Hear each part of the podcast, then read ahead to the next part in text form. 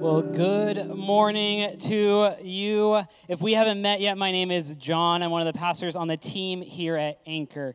Uh, and we're glad that you guys are here. We hope you've had a fun summer so far. Maybe you got away, maybe you have plans uh, moving forward, maybe you're just surviving. That's okay. Uh, we are glad that you are here on a Sunday morning hanging out with us at Anchor. Uh, if you've been here for the last two weeks, you know we've been in a series called Doxology. And it's interesting uh, when we talk about doxology, when we talk about music, when we talk about worship, um, you'd think we would talk more about songs than we did the first couple weeks of this series. Uh, two weeks ago, Brian talked about what does it mean to worship and, and really worship as a, as a whole aspect of every part of our life. And then last week, we had Pastor Andre Winston come and hang out with us and give a great word for the week. Um, and he talked about what does it look like to look around the room and say, who's here? And, and more importantly, who isn't here? I just think this when we come in on a Sunday morning, I don't know about you, but I gravitate towards my friends. I gravitate towards the people I'm familiar with and comfortable. But sometimes I have a, I, I feel like God has pressed in on my heart to ask this question as I look around the room who isn't here that needs to be? So I think that's a, that's a powerful thing that I took away from Winston's message last week. Um, but this week we are going to talk about songs. Uh, songs are interesting, right? There's a weird life cycle to songs. And I was a, I was a music major in college. Uh, music is really subjective. And so some songs become popular right away, like it's a, it's a hit. You hear it on every radio station that you tune to, and you don't know why. It's just become very popular. Other songs, it takes years, decades even before they become well known or before they hit their popularity moment.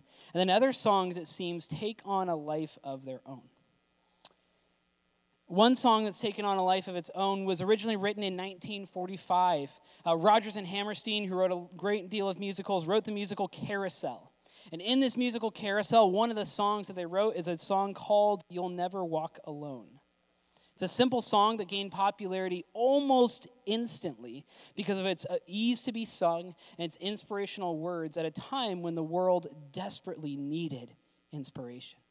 Right, the world was coming out of World War II, a time period so dark that it caused many around the world to say, Never again will we do this. And so this song was well known, and it, had these inspirational words of, of when you walk through a storm, hold your head up high, and don't be afraid of the dark. At the end of the storm, there's a golden sky and the sweet silver song of a lark. Walk on through the wind, walk on through the rain. Although your dreams be tossed and blown, walk on, walk on with hope in your heart, and you'll never walk alone. It was really well known. Artists covered it in the 50s. And then in the 60s, um, it kind of gained new life. There was a small band out of the town of Liverpool, England. Uh, Liverpool's main claim to fame is that's where the Beatles came from.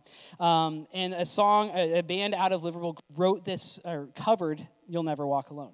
One of Liverpool's other claims to fame is they have one of the well, most well known, most storied, and what I personally believe is best uh, soccer teams in the world in Liverpool FC. And so in the 60s, as fans would be filing into the stadium uh, called Anfield, much like today, music, popular music at the time, would be playing over the loudspeakers before the match. And in the 60s, you know, Liverpool was doing well. This song was doing well. And so it forged this unique partnership where before, eventually it became a, a tradition. Right? Before each game, You'll Never Walk Alone was played. And then before each game, the fans would sing, You'll Never Walk Alone in unison. If you've never seen that moment, if you've never seen a full stadium of Anfield filled to the brink, all singing arms around each other, you'll never walk alone. It's a, it's a goosebumps moment. See, it became this tradition. And as the team went through normal ups and downs that sports teams do, and that song remained a constant, it became this unifying thing for the fan base. And then in 1989, it actually took on a much deeper significance as well. You see, a group of Liverpool fans had went to an away match that week, and due to a, a combination of really bad factors uh, poor crowd control, poor gate control, poor stadium manufacturing, poor signage um, there was a, a panic and 96 fans who went to that away match didn't come home that day. At the vigil, at the vigils for those fans, most of them young men, You'll Never Walk Alone was sung. It took on a new significance. See, when we sing together, I believe this, it brings us together. When we sing together, it brings us together. And so You'll Never Walk Alone has, has what started as this tiny song in the musical carousel has now become literally an anthem for one of the largest fan bases in the world. It has seen them walk through triumphs and deep tragedies.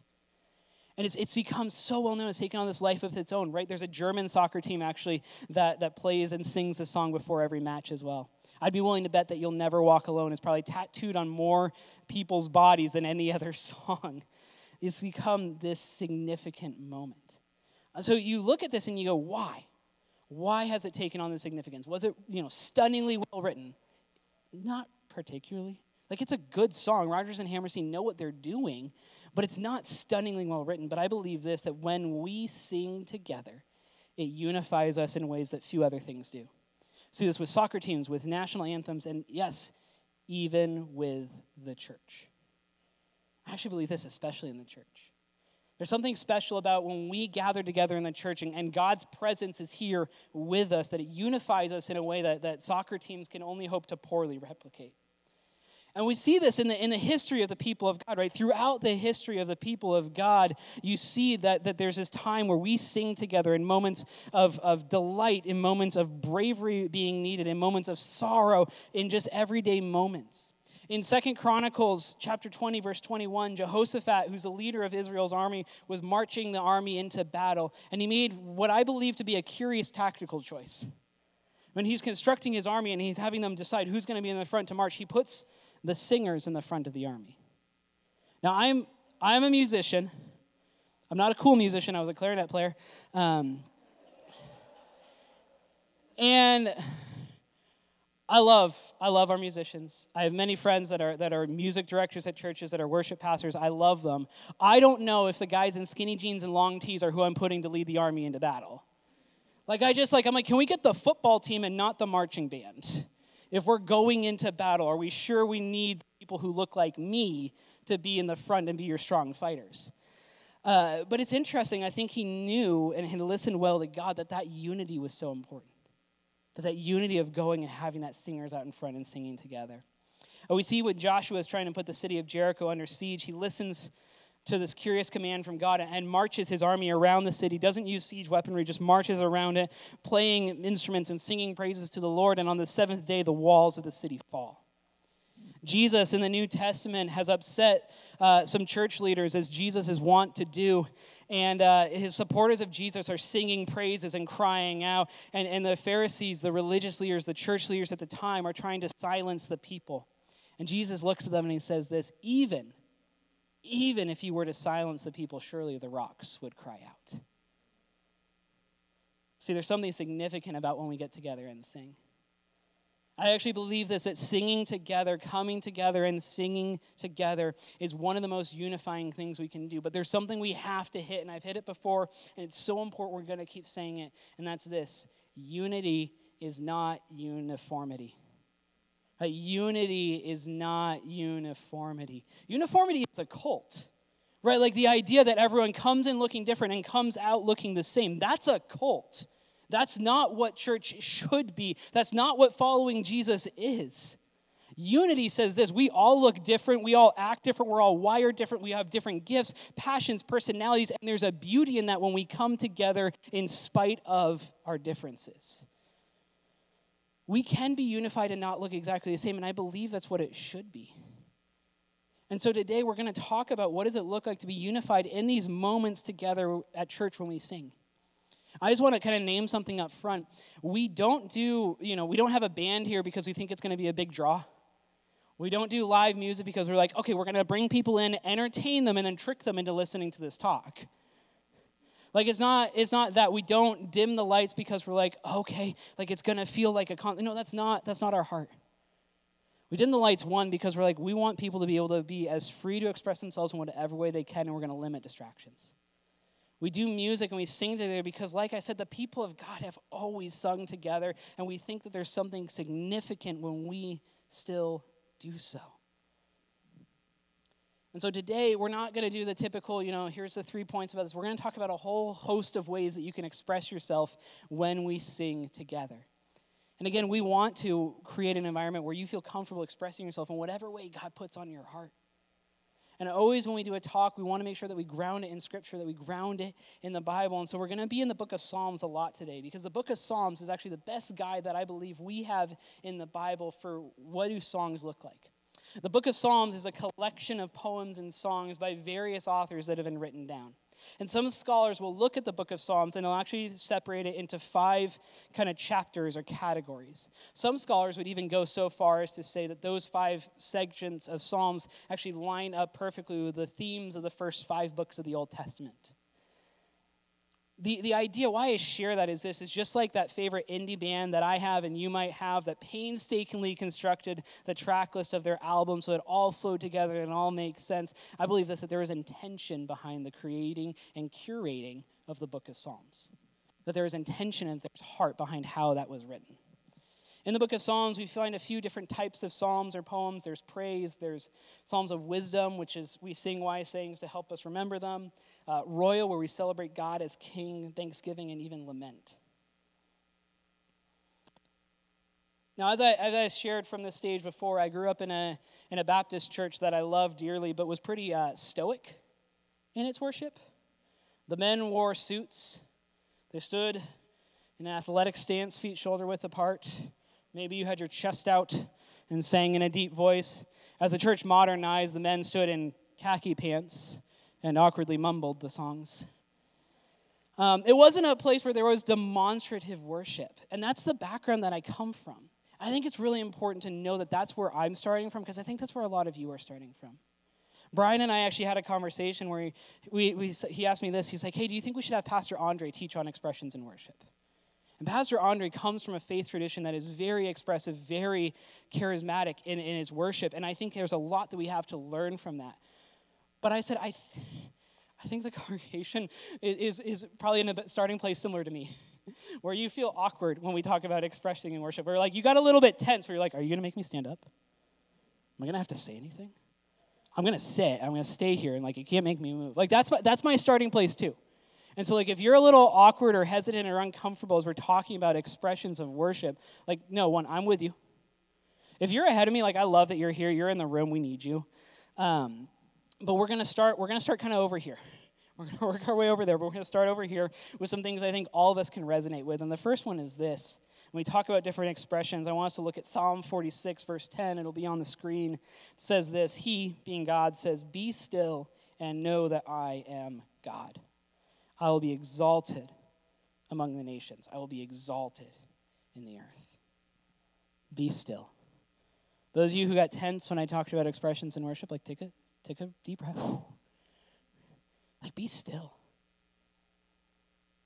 I think it's interesting that being still is an expression of worship.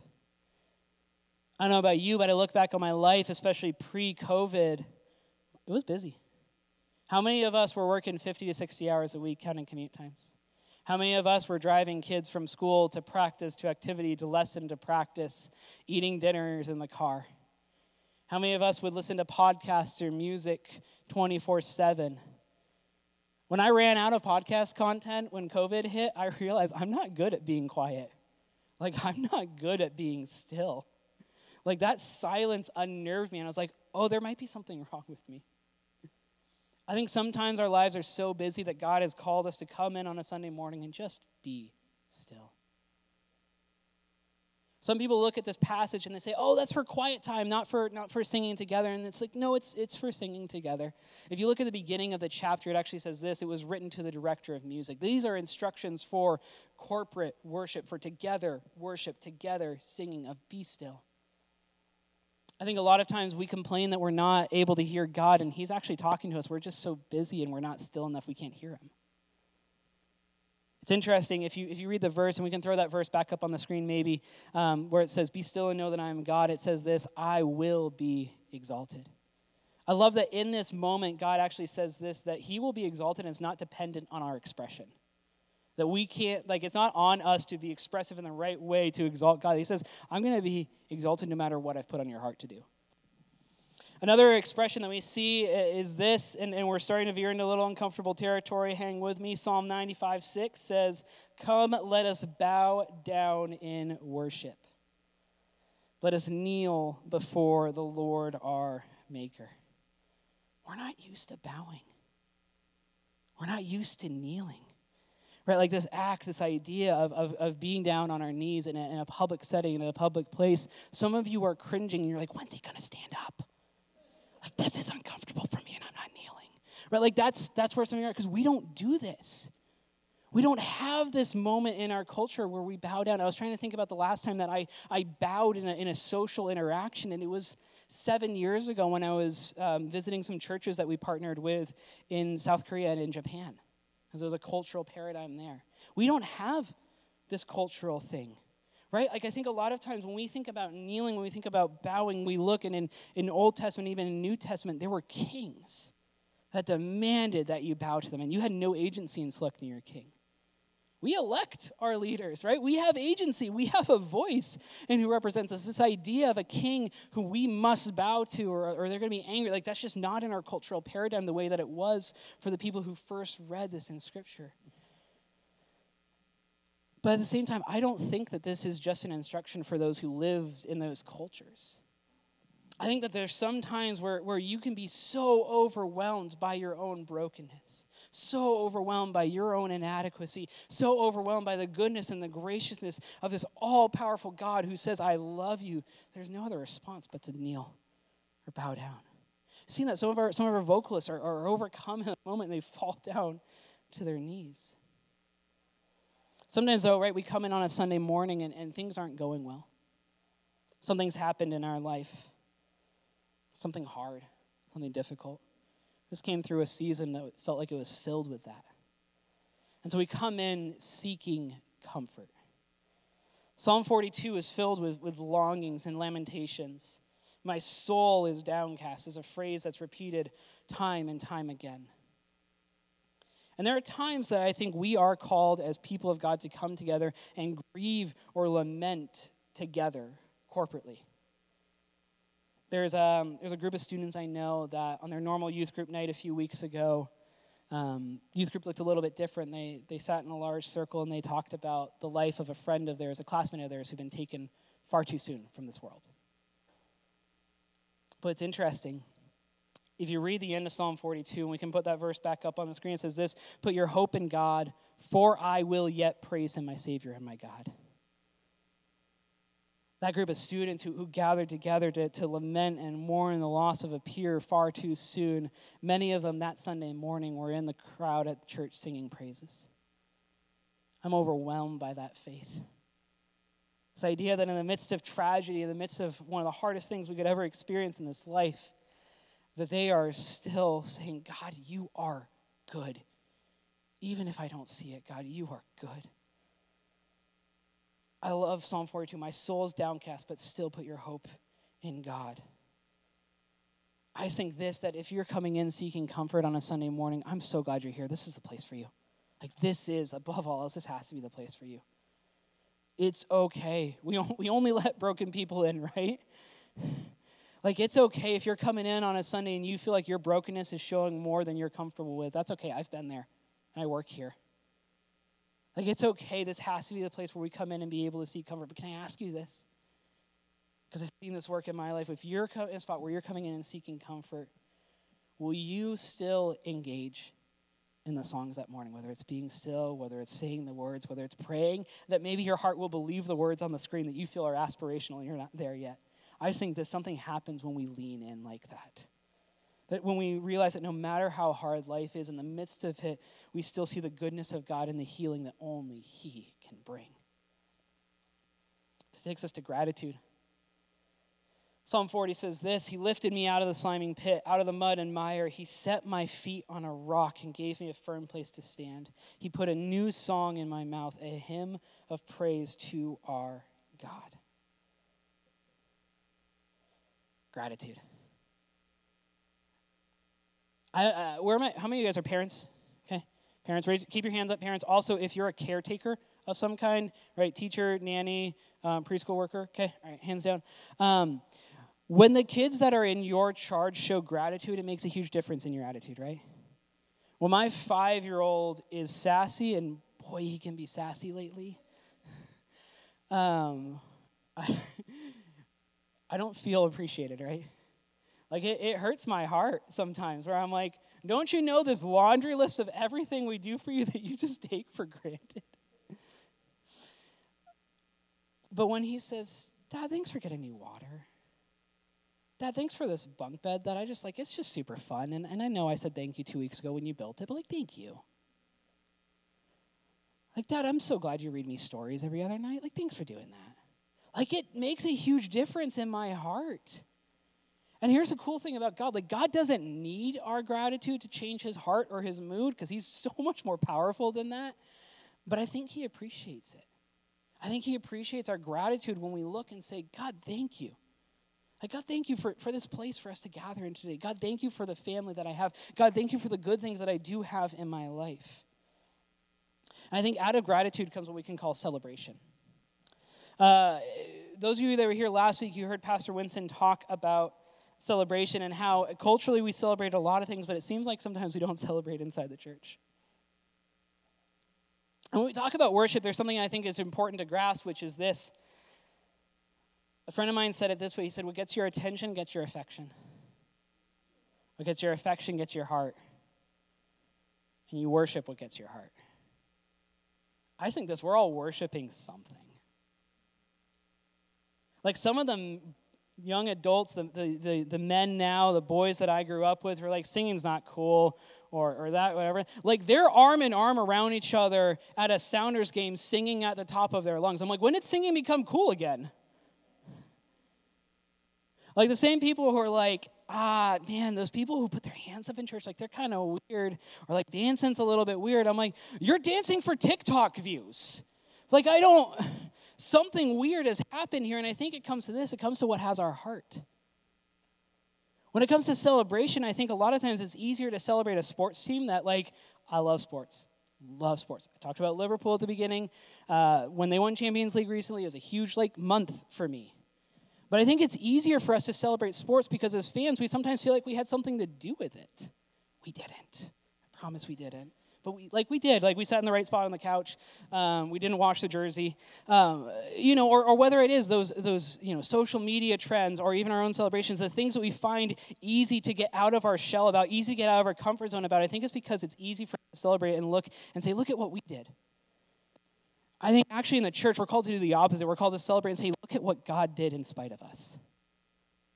I just think this like we have so much to celebrate Psalm 107 is filled with these, these verses, these lyrics about celebration. It talks about the freedom that God has given every single person who has said yes to Him. And I just think this, like, what would it look like for us to be a, a people that, it's, that, that are more comfortable stepping out of our comfort zone?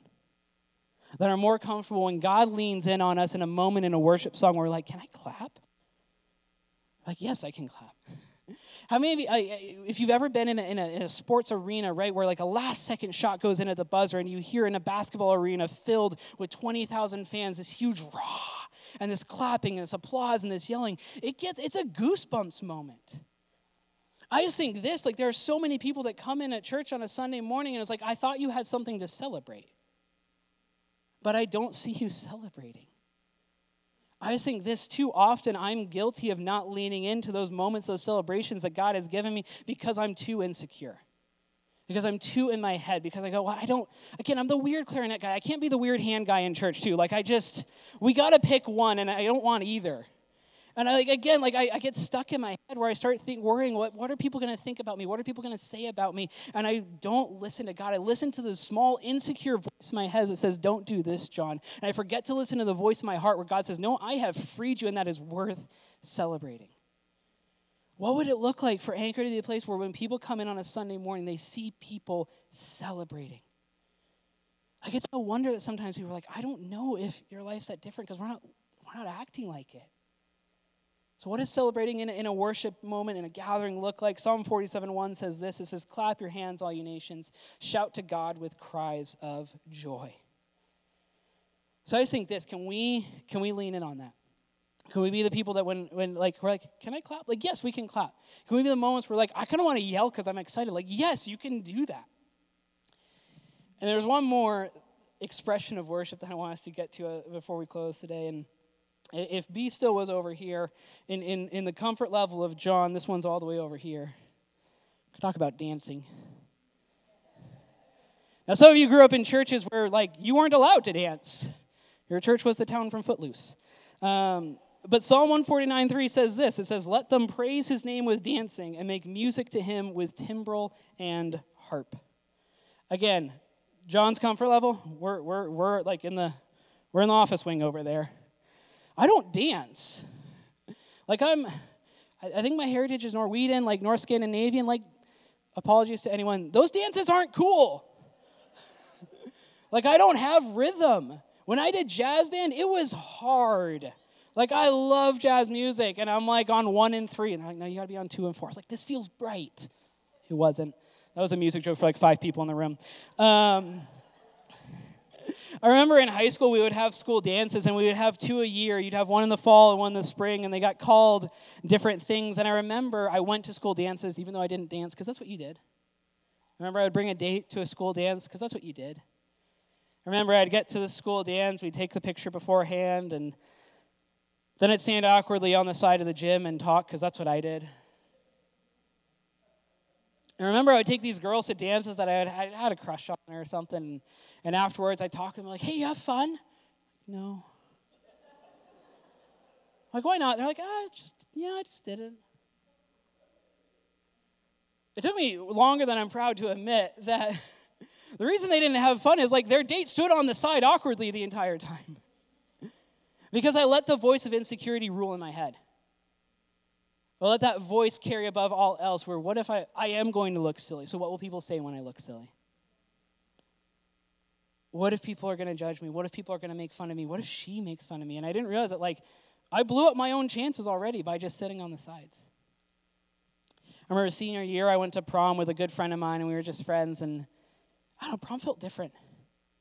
Maybe it was because it was my last chance at a school dance, and Maybe it's because it was in Seattle and not in the school gym in Poulsbo.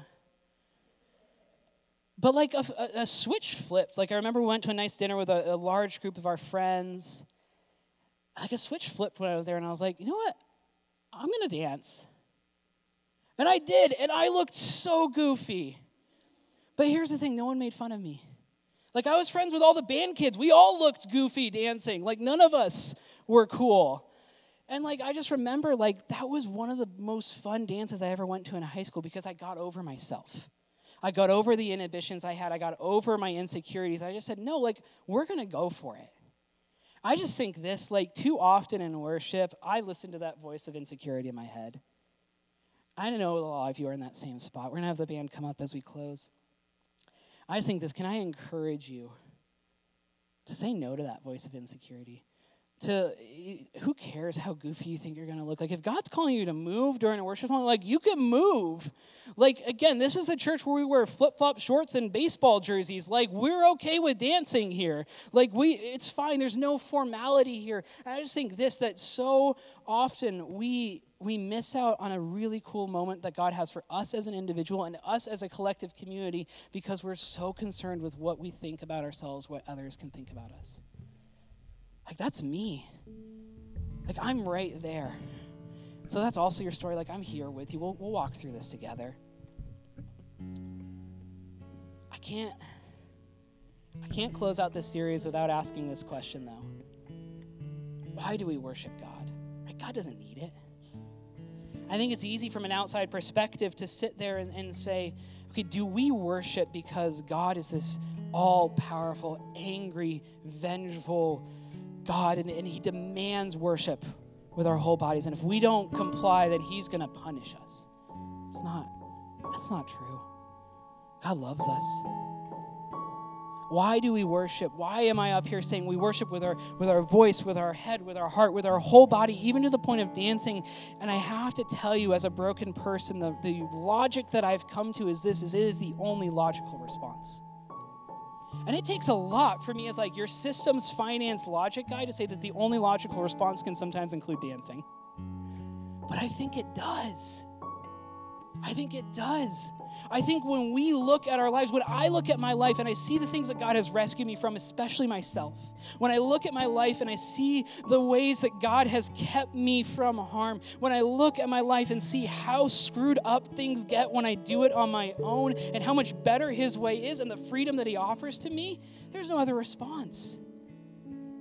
When God knows every intimate thing about me, including all the stuff I don't want anyone to know. And God looks at me and says, Even with that, I love you. What other response is there?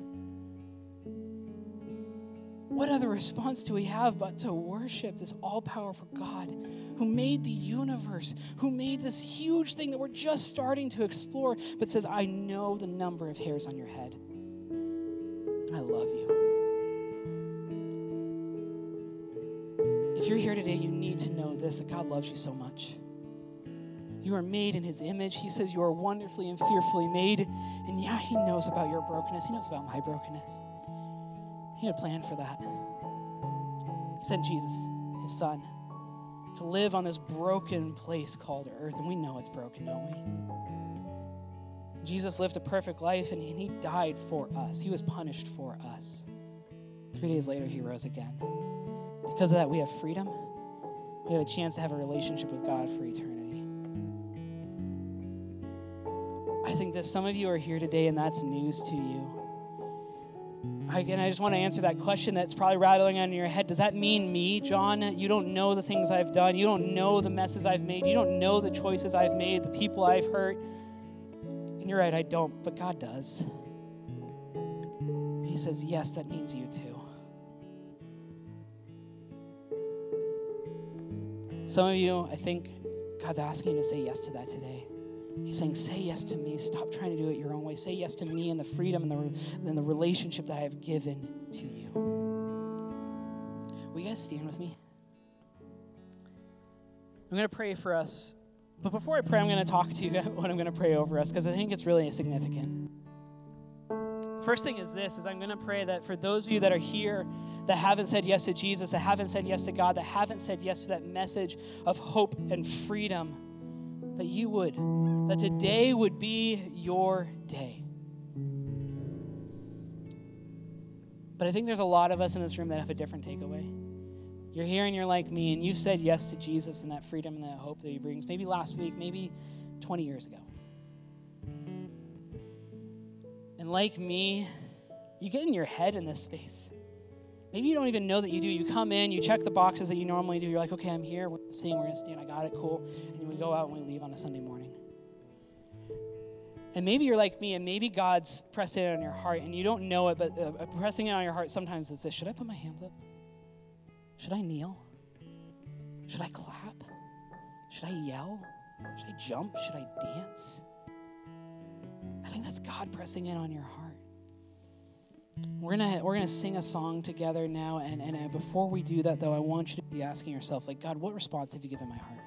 Could be anything, all the way from from from from be still, from bowing, from from showing gratitude, from celebrating, from clapping, all the way over here to dancing. Right? I think God's put something on your heart, and during this time of prayer, will you ask Him what that is? And then, can you do this? Again, we dim the lights so they make it easier for you and for me when I go into the crowd. Can you say yes to what God's pressing on your heart for this next song? Church, will you pray with me? God, we thank you. We thank you. We thank you. We thank you. God, it's incredible that you created everything and you love us. God, it's incredible that you know our brokenness and still love us. God, we thank you for the fact that you say that there's nothing we can do to make you love us more or less. So, God, I pray for those who are, who are deciding whether or not to take that step of faith, to say yes to you and the freedom that only you can bring. God, would you lean in on their hearts today? Would today be the last day of them trying to do it on their own? And God, I pray for those who, who have heard a, a, a leading from you of how to express themselves in worship in this next song. God, would they have the courage to say yes to that as well? God, I thank you for the way you've created us that we get to worship you with our mind, our heart, our mouth, and yes, God, our whole body. So, God, we thank you for this. Your people gathered together singing praise to you. In your name, amen.